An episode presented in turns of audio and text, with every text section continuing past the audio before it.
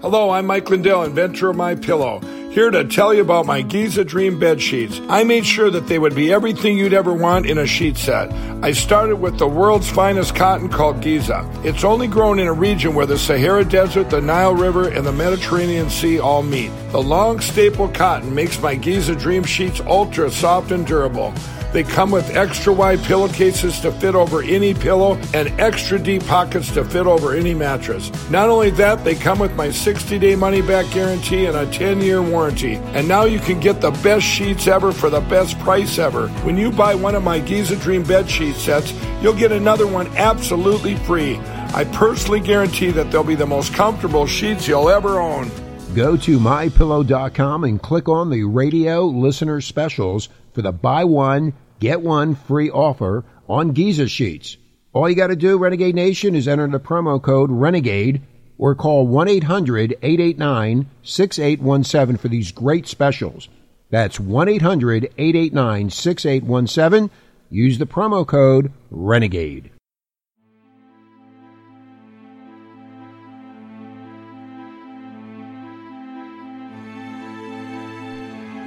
Please be aware the stories, theories, reenactments, and language in this podcast are of an adult nature and can be considered disturbing, frightening, and in some cases, even offensive. Listener discretion is therefore advised. Welcome, heathens! Welcome to the world of the weird and unexplained. I'm your host, Nicole Delacroix, and together we will be investigating stories about the things that go bump in the night frighteningly imagined creatures, supernatural beings, and even some unsolved mysteries. But I promise all sorts of weirdness. So, sit back, grab your favorite drink, and prepare to be transported to today's Dark Enigma. And on today's Dark Enigma, well, we're starting to run low on listener suggestions. So if you have one, send it in so I can add it to the roster. But today's little delight is for all my friends and fans in the beautiful state of New Jersey. So, with that said, we will still be playing our drinking game. And as you know, the drinking game is only for those of us that are at home and have nowhere else to go tonight. The choice of libation, as always, my darlings, is yours. So choose your poison accordingly. All right, now for the game part. How about every time I say, I'm going to make you wait for it, devil? That will be a single shot. And every time I say, you guessed it, Jersey, that's going to be a double shot. Now that the business end is out of the way, we can jump headfirst into today's Dark Enigma. So make sure your hair is extra big, tons of hairspray, as we jump into today's Dark Enigma and Who's Afraid of the Jersey Devil? or How Jersey Tamed Its Most Prolific Legend. I know you guys have been waiting for this one because I've been waiting for this one. I love the story of the Jersey Devil. The story of the Jersey Devil is an authentic folk legend, one that has an amazing origin story and, well, a number of sightings over the years. The tale is as varied as the number of people who claim to have seen or heard him. For over 250 years, tales have circulated about the nocturnal ramblings of a creature emerging from the mists of a lonely, desolate marsh. As interest in the supernatural has grown, tales of the Jersey Devil have grown to blend folk belief with South Jersey history, and that's where we start our tale today. To understand the legend of the Jersey Devil, you must first understand his birthplace. It is a remote region extending 1,700 square miles across southeastern New Jersey. It is actually a giant aquifer with dense stands of white cedars. Inside, the air is calm, still and cool, and the shadows are heavy. The cedar stands throughout the swamp, stains the streams red with tannin. One area of stunted trees is called the pygmy forest. While many consider it a barren wilderness, 27 varieties of orchids actually grow there. In the early days, travel was difficult for the cedar swamps, and the swamps were the biggest obstacles to overcome. Some roads are old Indian trails, others, old stagecoach roads. Some roads are paved, others are sandy. And roads lead to places with names like Hog Wallow, Double Trouble, Sooy Place, and Marianne Furnace. These names date back to colonial times when settlers first came to New Jersey. And the birthplace of the Jersey Devil himself is called the Pine Barrens. And one of the most famous tellings, or story, tells of a place called Leeds Point. On a stormy night in 1735, a Quaker woman gave birth to a child during a thunderstorm. The room flickered with candlelight. The wind howled. Some believed her to be a sorceress. The impoverished woman, known as Mother Leeds, was believed to have many other children, as many as twelve. Some say that this child was born deformed. Some say she cursed the child because of their dire straits. Other accounts say the child was born normal and took on odd characteristics later on. Characteristics such as an elongated body, winged shoulders, a large horse like head, cloven feet, and a thick tail. According to legend, the child was confined until it made its escape either through the cellar door or through the chimney, and thus the Jersey Devil was born. Now, another story tells of a young Leeds Point girl who had fallen in love with a British soldier. The British had come to the region because the iron furnaces at Batsto were supplying the privateers. In 1778, the British engaged the Americans at the Battle of Chestnut Neck.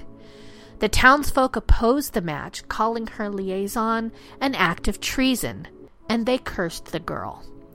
According to legend, when she later gave birth to a child, it became known as the Leeds Devil.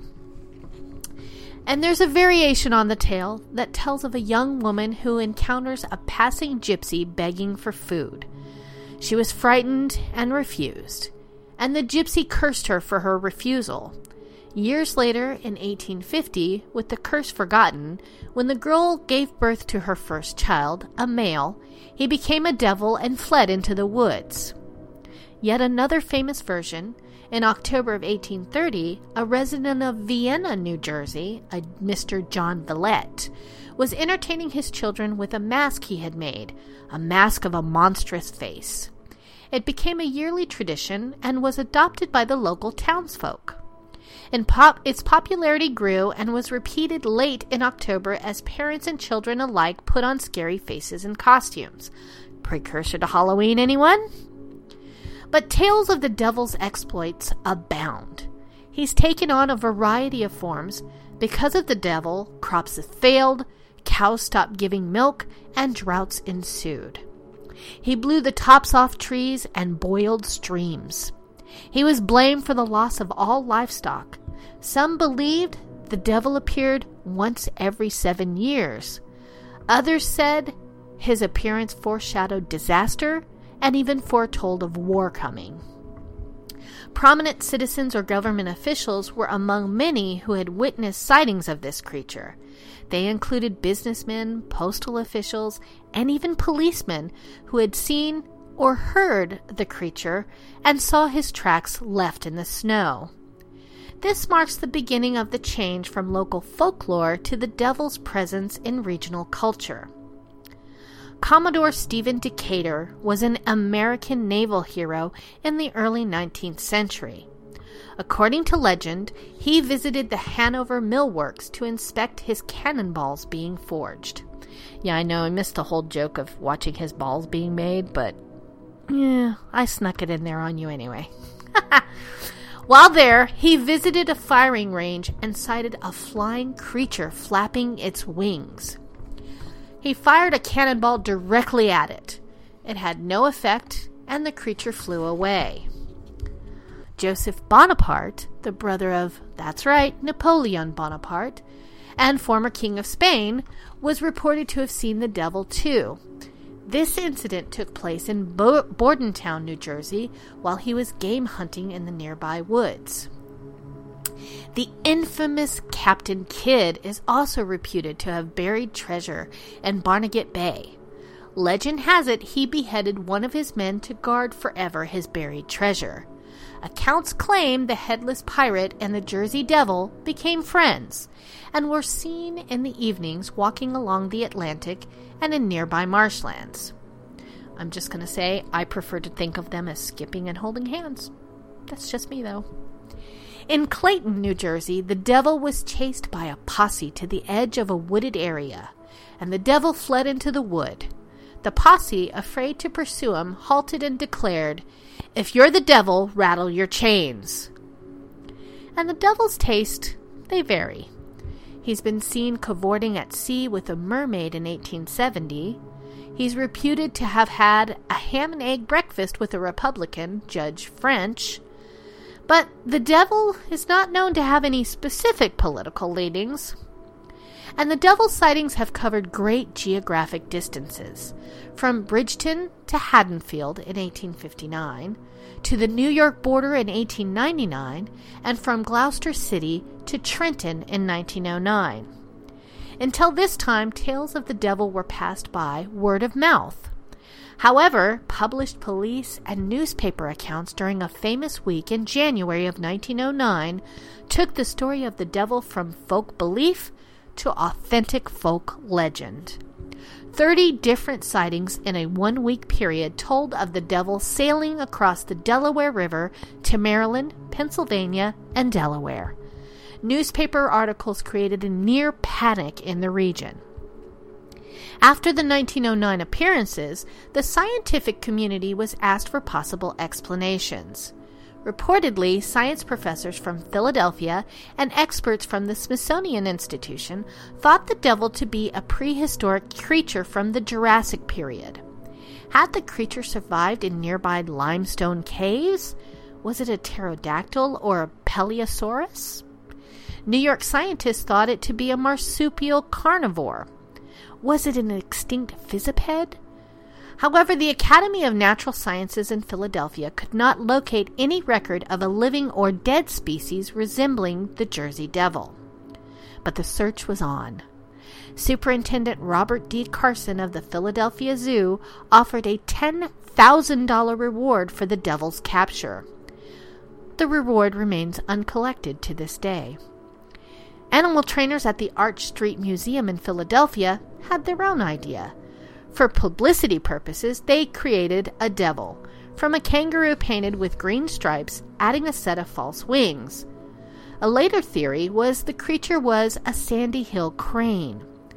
This crane stands 4 feet high and is about 15 pounds, and it has up to an 80 inch wingspan.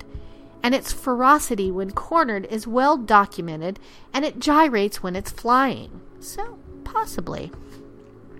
The devil's form has been suggested to be the blending of human and devil, as are Gothic gargoyles. Devil lore began in the region about 1735, shortly after Ben Franklin's fictitious story in the Pennsylvania Gazette about a Burlington County witchcraft trial. Early folk belief was often at odds with religious or scientific doctrine in that period. But the farther north you go in New Jersey, the more benevolent the stories of the devil become. In fact, the devil had not been known to harm anyone or break any local ordinances. Servicemen from the Vietnam War era have said the devil is an anti war symbol. Comparisons have been made between the devil, the Loch Ness Monster, and the abominable snowman. In 1973, he gained nationwide attention after a feature film was made entitled The Legend of Boggy Hollow. In 1996, it was reported that Berlin based Cosmic Comics had created a, a, character, JD, based on the Jersey Devil, who protects the environment and searches for truth. The official bird of New Jersey is the eastern. The state mammal is the horse. The inoperative state slogan, voted in by New Jerseyans in 2006, is Come see for yourself, which sounds, not inappropriately, like something a sweaty man cutting the Cinnabon line at a turnpike rest area might shout while gesturing to his crotch. And in 1939, the Federal Writers Project anointed an entirely different kind of symbol in the WPA Guide to New Jersey. And I quote By default, the title of official state demon has rested for nearly a century with the Leeds Devil, a friendly native of Atlantic County. Practically everyone in southern New Jersey knows of one or more persons who have seen the devil, but very few will acknowledge personal acquaintance. But, of course, we know the Leeds Devil by another name, one he was given long after his birth, the Jersey Devil. Like most folk tales, there are no two identical tellings of his origin story, but the main human character is invariably Mother Leeds, the destitute, outcast woman who became pregnant with an unwanted 13th child and cursed the baby.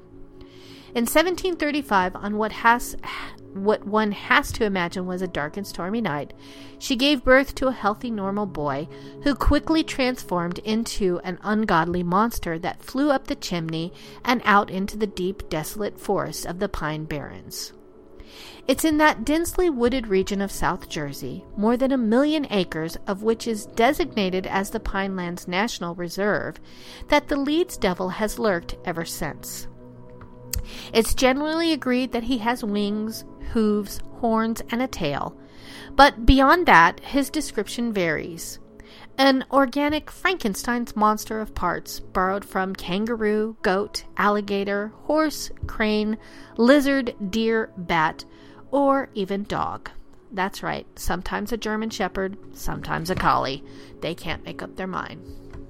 So, what then is the Jersey Devil? To some, he's real and worthy of study. To some, he's an irresistibly merchandisable coffee mug or plush toy. To some, he's utterly blood curdling. To some, he's an ambassador for nature, a less photogenic Smokey the Bear, if you will. To some, he's a worthier candidate for the state quarter than Washington crossing the Delaware. But the story of the Jersey Devil is the transmutation of a disturbing urban legend that has been feared and loved co opted and commodified. Like any long surviving organism, he's eminently adaptable. If a demon sounds like an unlikely source of state pride, then you just don't know New Jersey. In 2014, the Jersey Devil made it to the Sweet 16 of NJ.com's True New, Jer- New Jerseyan bracket, at which point he was narrowly defeated by longtime Princetonian Albert Einstein. Jersey Devil tattoos are something of a cottage industry. He's even been immortalized in a ride at New Jersey's largest theme park. Well, sort of, as El Diablo. A representative for Six Flags Great Adventure explained that the coaster is located in their Mexican themed Plaza del Carnaval section, hence the tip to the south of the border. Author Bill Sprouse calls the Jersey Devil the Kathy Griffin of cryptids a tier above the farm team comprised of the likes of the Mongolian deathworm and Florida's skunk ape, but never mixing in the A list circles of Nessie and Sasquatch. Big- Bigfoot has the video, and the Loch Ness Monster has that picture. Maybe it's just a PR thing. There's no consistent messaging. They're not able to decide what the Jersey Devil is and what he actually looks like and Sprouse, who not only wrote The Domestic Life of the Jersey Devil, but may be distantly but directly related to that title character. Hint, hint. The beast's deeply implausible anatomy has cost it a shot at the kind of legitimate scientific interest that intermittently bubbles up around Nessie and Sasquatch. Explained by one Dr. Brian Regal, professor of history at Kean University and author of The Secret History of the Jersey Devil. And I quote I don't think this day is ever going to come, but if we find out that Bigfoot is real, it's nothing other than an unusual primate living in North America. But with the Jersey Devil, you have a creature that, in its traditional description, runs so counter to evolutionary biology a quadruped with wings? There simply isn't anything like that in the biological record. anywhere. End quote. And yet, the Jersey Devil is the little cryptid that could. For a creature whose appearance has been almost entirely confined to a single relatively tiny state, and whose purported victims are almost always farm animals, his tracks throughout pop culture are as prevalent as they were in 1909 Burlington Snow. Bruce Springsteen has a Jersey Devil song, which, well, should be a surprise to anybody. The Bronx born, Jersey raised rapper and producer Anthony Torres is better known by his stage name, New Jersey Devil. And the legend is the subject of a weak first season X File episode back in 1993 in which Mulder shirks the Pine Barrens to search the inter casino alleys of Atlantic City for what Scully calls an East Coast Bigfoot. The Extreme Ghostbusters busted him in 1997 episode of the animated series. The 1998 PlayStation game Jersey Devil has little to do with the myth beyond its name, unless Mother Leeds was in actuality a mad scientist named Dr. Knarf, with a fondness for violent mutant vegetables. Anyways, Reconceived as an historical rival of Benjamin Franklin turned monster, the Jersey Devil made a guest appearance on the Fox series Sleepy Hollow. In fact, if not for TV, out of staters might never have heard of the Jersey Devil at all. And Sprouse once said, the Jersey Devil started to jump into pop culture through the medium of these cable TV reality shows. Whether it was Animal X or Scariest Places on Earth, you really couldn't call yourself a monster series unless you did at least one episode about the Jersey Devil.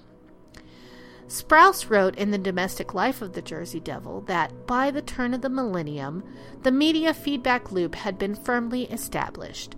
Television shows about the Jersey Devil prompted newspaper stories about the Jersey Devil, which then turn, in turn prompted more TV shows. But Darren Lynn Bousman grew up far from New Jersey in Kansas City, Kansas. But his interest in cryptozoology led him to fall in love with the Jersey Devil as a child. The director of Saw 2, Saw 3, and Saw 4 explored his lifelong fondness for The Phantom of the Pines in 2012's The Barrens, the making of which he describes as a nine year journey. True Blood star Stephen Moyer plays the lead role of the patriarch of a Jersey family whose camping trip goes horribly awry, as they're being tormented by you know what, or by their increasingly unhinged dad's rabies system symptoms, bleh, or possibly both. Despite his passion for the subject matter, Bousman got major, major hate upon the release of the Barrens, because, you know, hindsight is 2020 and there were some major mistakes made. He'd always dreamed of making the film on location in the Pine Barrens for authenticity's sake, but ultimately chose to shoot in Toronto due to budget concerns. And he said, You're making a movie about a geographical location, and you're shooting it in a forest that really looked nothing like that geographical location. It's such a desolate, sparse, awe inspiring vastness of woods. Now, 98% of the people will never know that, will have no concept of what the Barrens look like unless they actually research it like he did. But for those die-hard fans, for those people that love the myth and love the lore, like a lot of New Jerseyans, it almost looks like it could have been making fun of it and not taking it seriously or trying to exploit it, when that really wasn't the case at all. Today, Bousman keeps the Jersey Devil head used in the film in his office, where it inspires considerably less terror than it used to. He said, I have a two year old kid that talks to it. He literally just walks in and will say hello. the Barrens wasn't the first Jersey Devil horror movie. There was also the Pine Barren centric found footage flick, The Last Broadcast, which premiered this, the year before the Blair Witch Project and 2012's 13th Child, which was in widely panned, despite starring both Oscar and Emmy winner Cliff Robertson and Emmy and Grammy winner Robert Guillaume. Of the largely unbone chilling crop of Jersey Devil adaptations, Sprouse wrote, and I quote, the story seems to lose some of its elemental power when removed from its traditional context of grandmothers and camping trips and ghost stories told while driving through the pines. Throughout the state, the Jersey Devil's name has borne is borne by businesses of all kinds.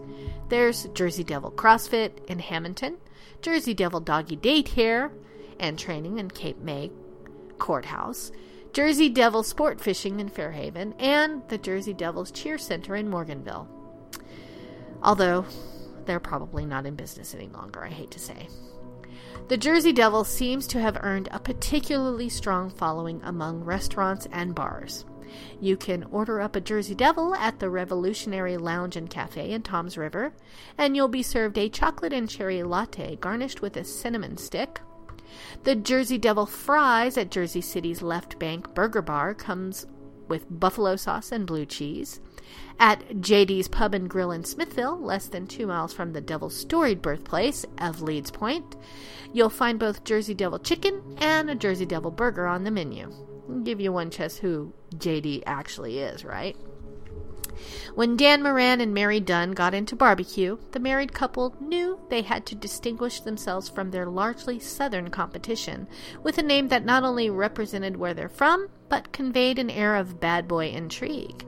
And so, Jersey Devil Barbecue, now a food truck, which you'll recognize by the unscary, smirking cartoon pig with horns and wings painted on the side, was born. They recently took a trip to Princeton where Dunn overheard an international student saying that he'd heard of the Jersey Devil but hadn't seen one around yet. She told him he shouldn't count on it, but you know what? You never know. Brotherton Brewing, a craft brewery in Shamong, offers a Jer- Jersey Devil double IPA. While you might imagine a Jersey Devil namesake beer to be dark, dank, and difficult, their interpretation is unexpectedly fruit, uh, fruity and sweet. It's a nice spin on the Jersey Devil. He's really not a bad guy, or a scary figure, and he makes a great beer. The best known brand built around the Jersey Devil shares that optimistic perspective. That's right, the NHL franchise that bears his name became the state's second ever professional sports team, sidling up to the New Jersey Nets, when the former Colorado Rockies moved to East Rutherford in 1982. They were renamed the New Jersey Devils after 10,000 votes were cast in a statewide contest, despite the fervent objections of certain religious hockey fans. to you guys. The mustachioed, mischievous mascot NJ Devil holds court on the ice at the Prudential Center, looking more like a generic devil than a kangaroo goat German shepherd. But still, the team's mascot was originally a grinning horned hockey puck named Slapshot, but that character was retired in 1993 after the man who portrayed him was accused of improperly touching three women while in costume at games. Evil Incarnate, by contrast, seems like a more wholesome figure, don't you think? Rob Peters served as New Jersey Devil for 10 years. As a Chicago native, he'd never heard the story of the Phantom of the Pines before moving out east, and he said, As soon as I got there, everybody told me about it, as that was my job to be the New Jersey Devil. The friendly face of the team is the farthest thing from fearsome. Every game is a whirlwind of fist bumps, skating, dance cams, t shirt tosses, selfies, and sweet visits for New Jersey. A lot of it is stage work banging the drums, starting chants, climbing on railings, climbing on seats, taking pictures, messing around with opposing fans in a playful way. It always ends in a high five or a picture, so it never gets out of control. In general, NJ Devil isn't strongly associated with the legendary Jersey Devil, through, though the autograph cards NJ hands out to fans do feature a retelling of his birth. When they do school appearances, teachers would bring it up all the time and geography might be somewhat to blame for the disconnect between myth and mascot. New Jersey roots for the Devils, South Jersey roots for the Flyers.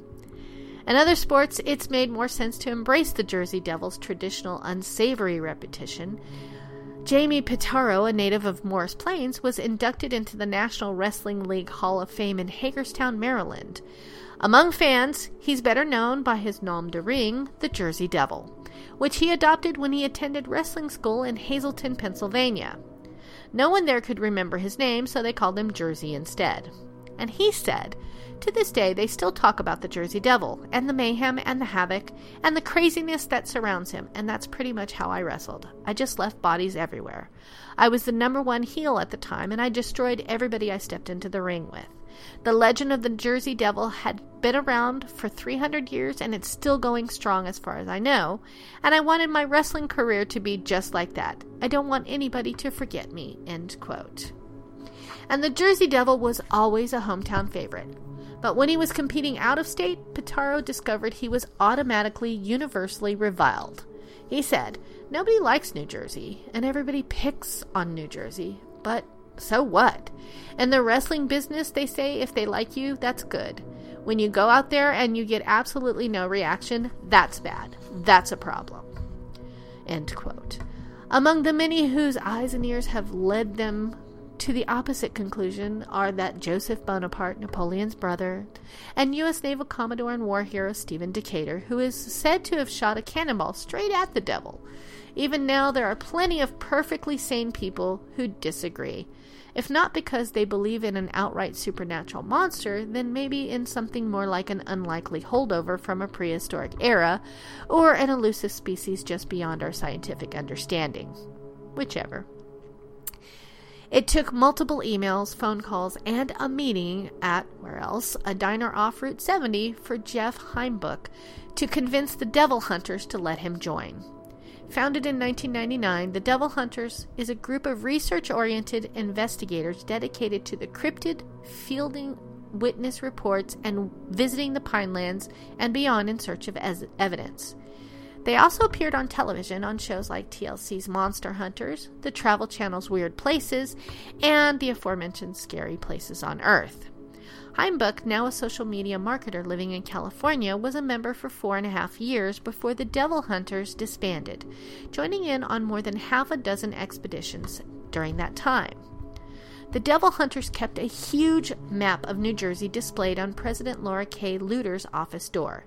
Pins, color coded to denote now promising a sighting was marked, where in the state they'd heard an encounter with the beast. And he said, when I joined, they probably had close to three or four thousand reports of Jersey Devil encounters that had come in over the years. Each one would be cataloged. Was it an actual sighting? Was it noises?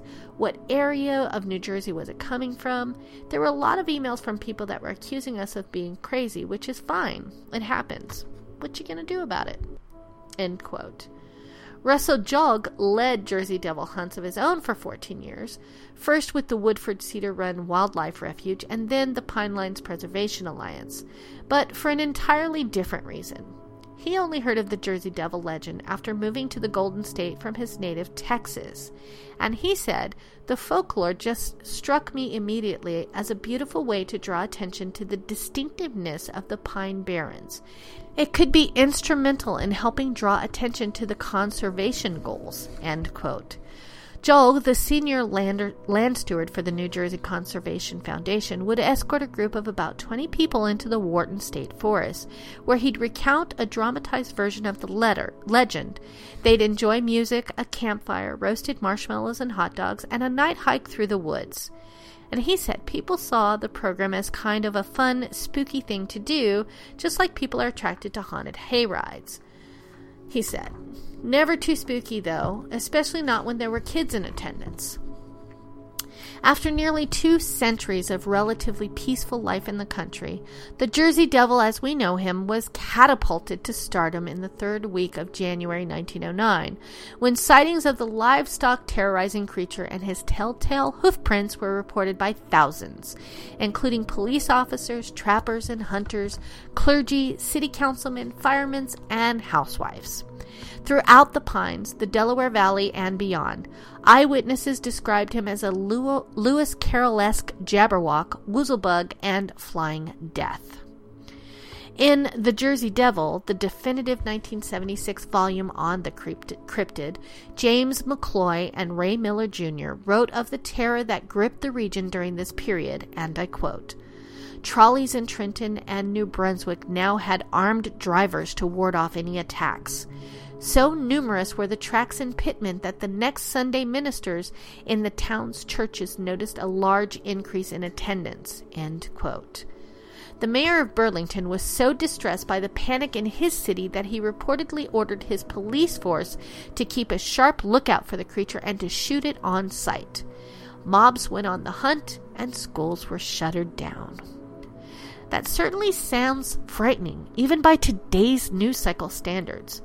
But Bill Sprouse, following a first hand study of contemporary articles, took another interpretation, and I quote The Leeds Devil story seemed to pose a special problem for newspaper editors, many of whom were simply on fire to publish stories about the monster, but who didn't want to appear batshit crazy before their own reading public. Yes, a great many accounts of Jersey Devil encounters were published that January. The cryptid went the 1909 equivalent of viral. But the sarcasm and facetiousness with which they were often rendered has been largely lost in translation.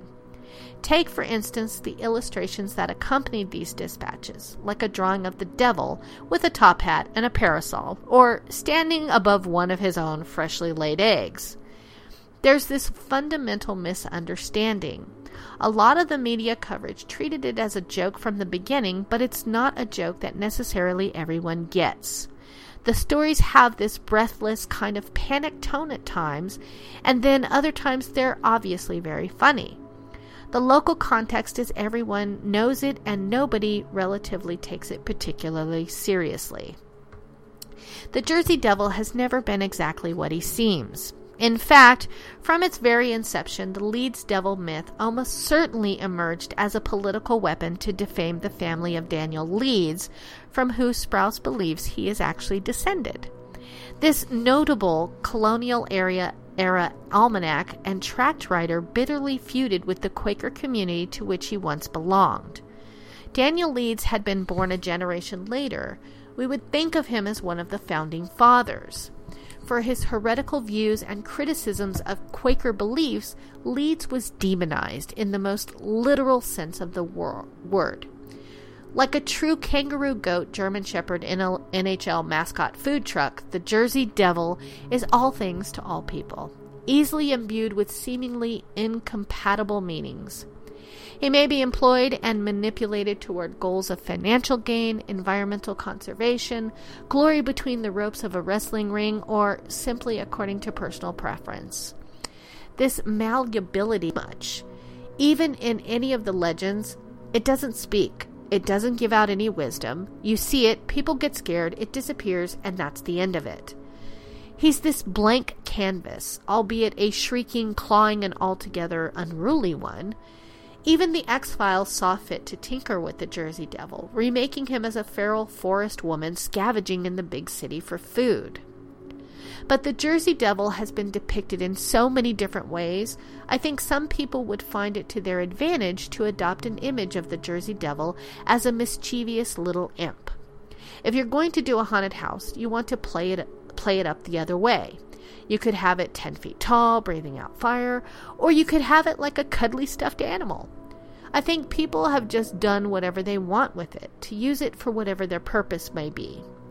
With the exception of the much publicized pair of alleged sightings in Galloway in 2015, the footage looks like a stuffed rooster slash terrier rigged up to a pulley system. The Jersey Devil is keeping a very low profile. But I wouldn't put the last nail in that coffin anytime soon. Marginalized, yet resilient, he's a quintessentially Jersey urban legend. Incubated where both New York and Philadelphia are close enough to look down their noses, where unfathomable suburban population density meets unfathomable wilderness, a creature of contradictions belongs in a state that's full of them. And with that, my darlings, we've come to the end of the episode. I thank you for joining me here today, and I hope that you'll take some time to reach out to me and share your thoughts on what you think about today's episode. You can always reach me and the show at darkenigmapodcast at gmail.com. And if you have a suggestion for a future show, you just want to tell me what you think, you need somebody to talk to, drop me a line because I do reply to every single email. Tune in next time, my darlings. See you, my heathens. I love you. We don't sugarcoat shit. This is Renegade Talk Radio. Renegade Talk Radio.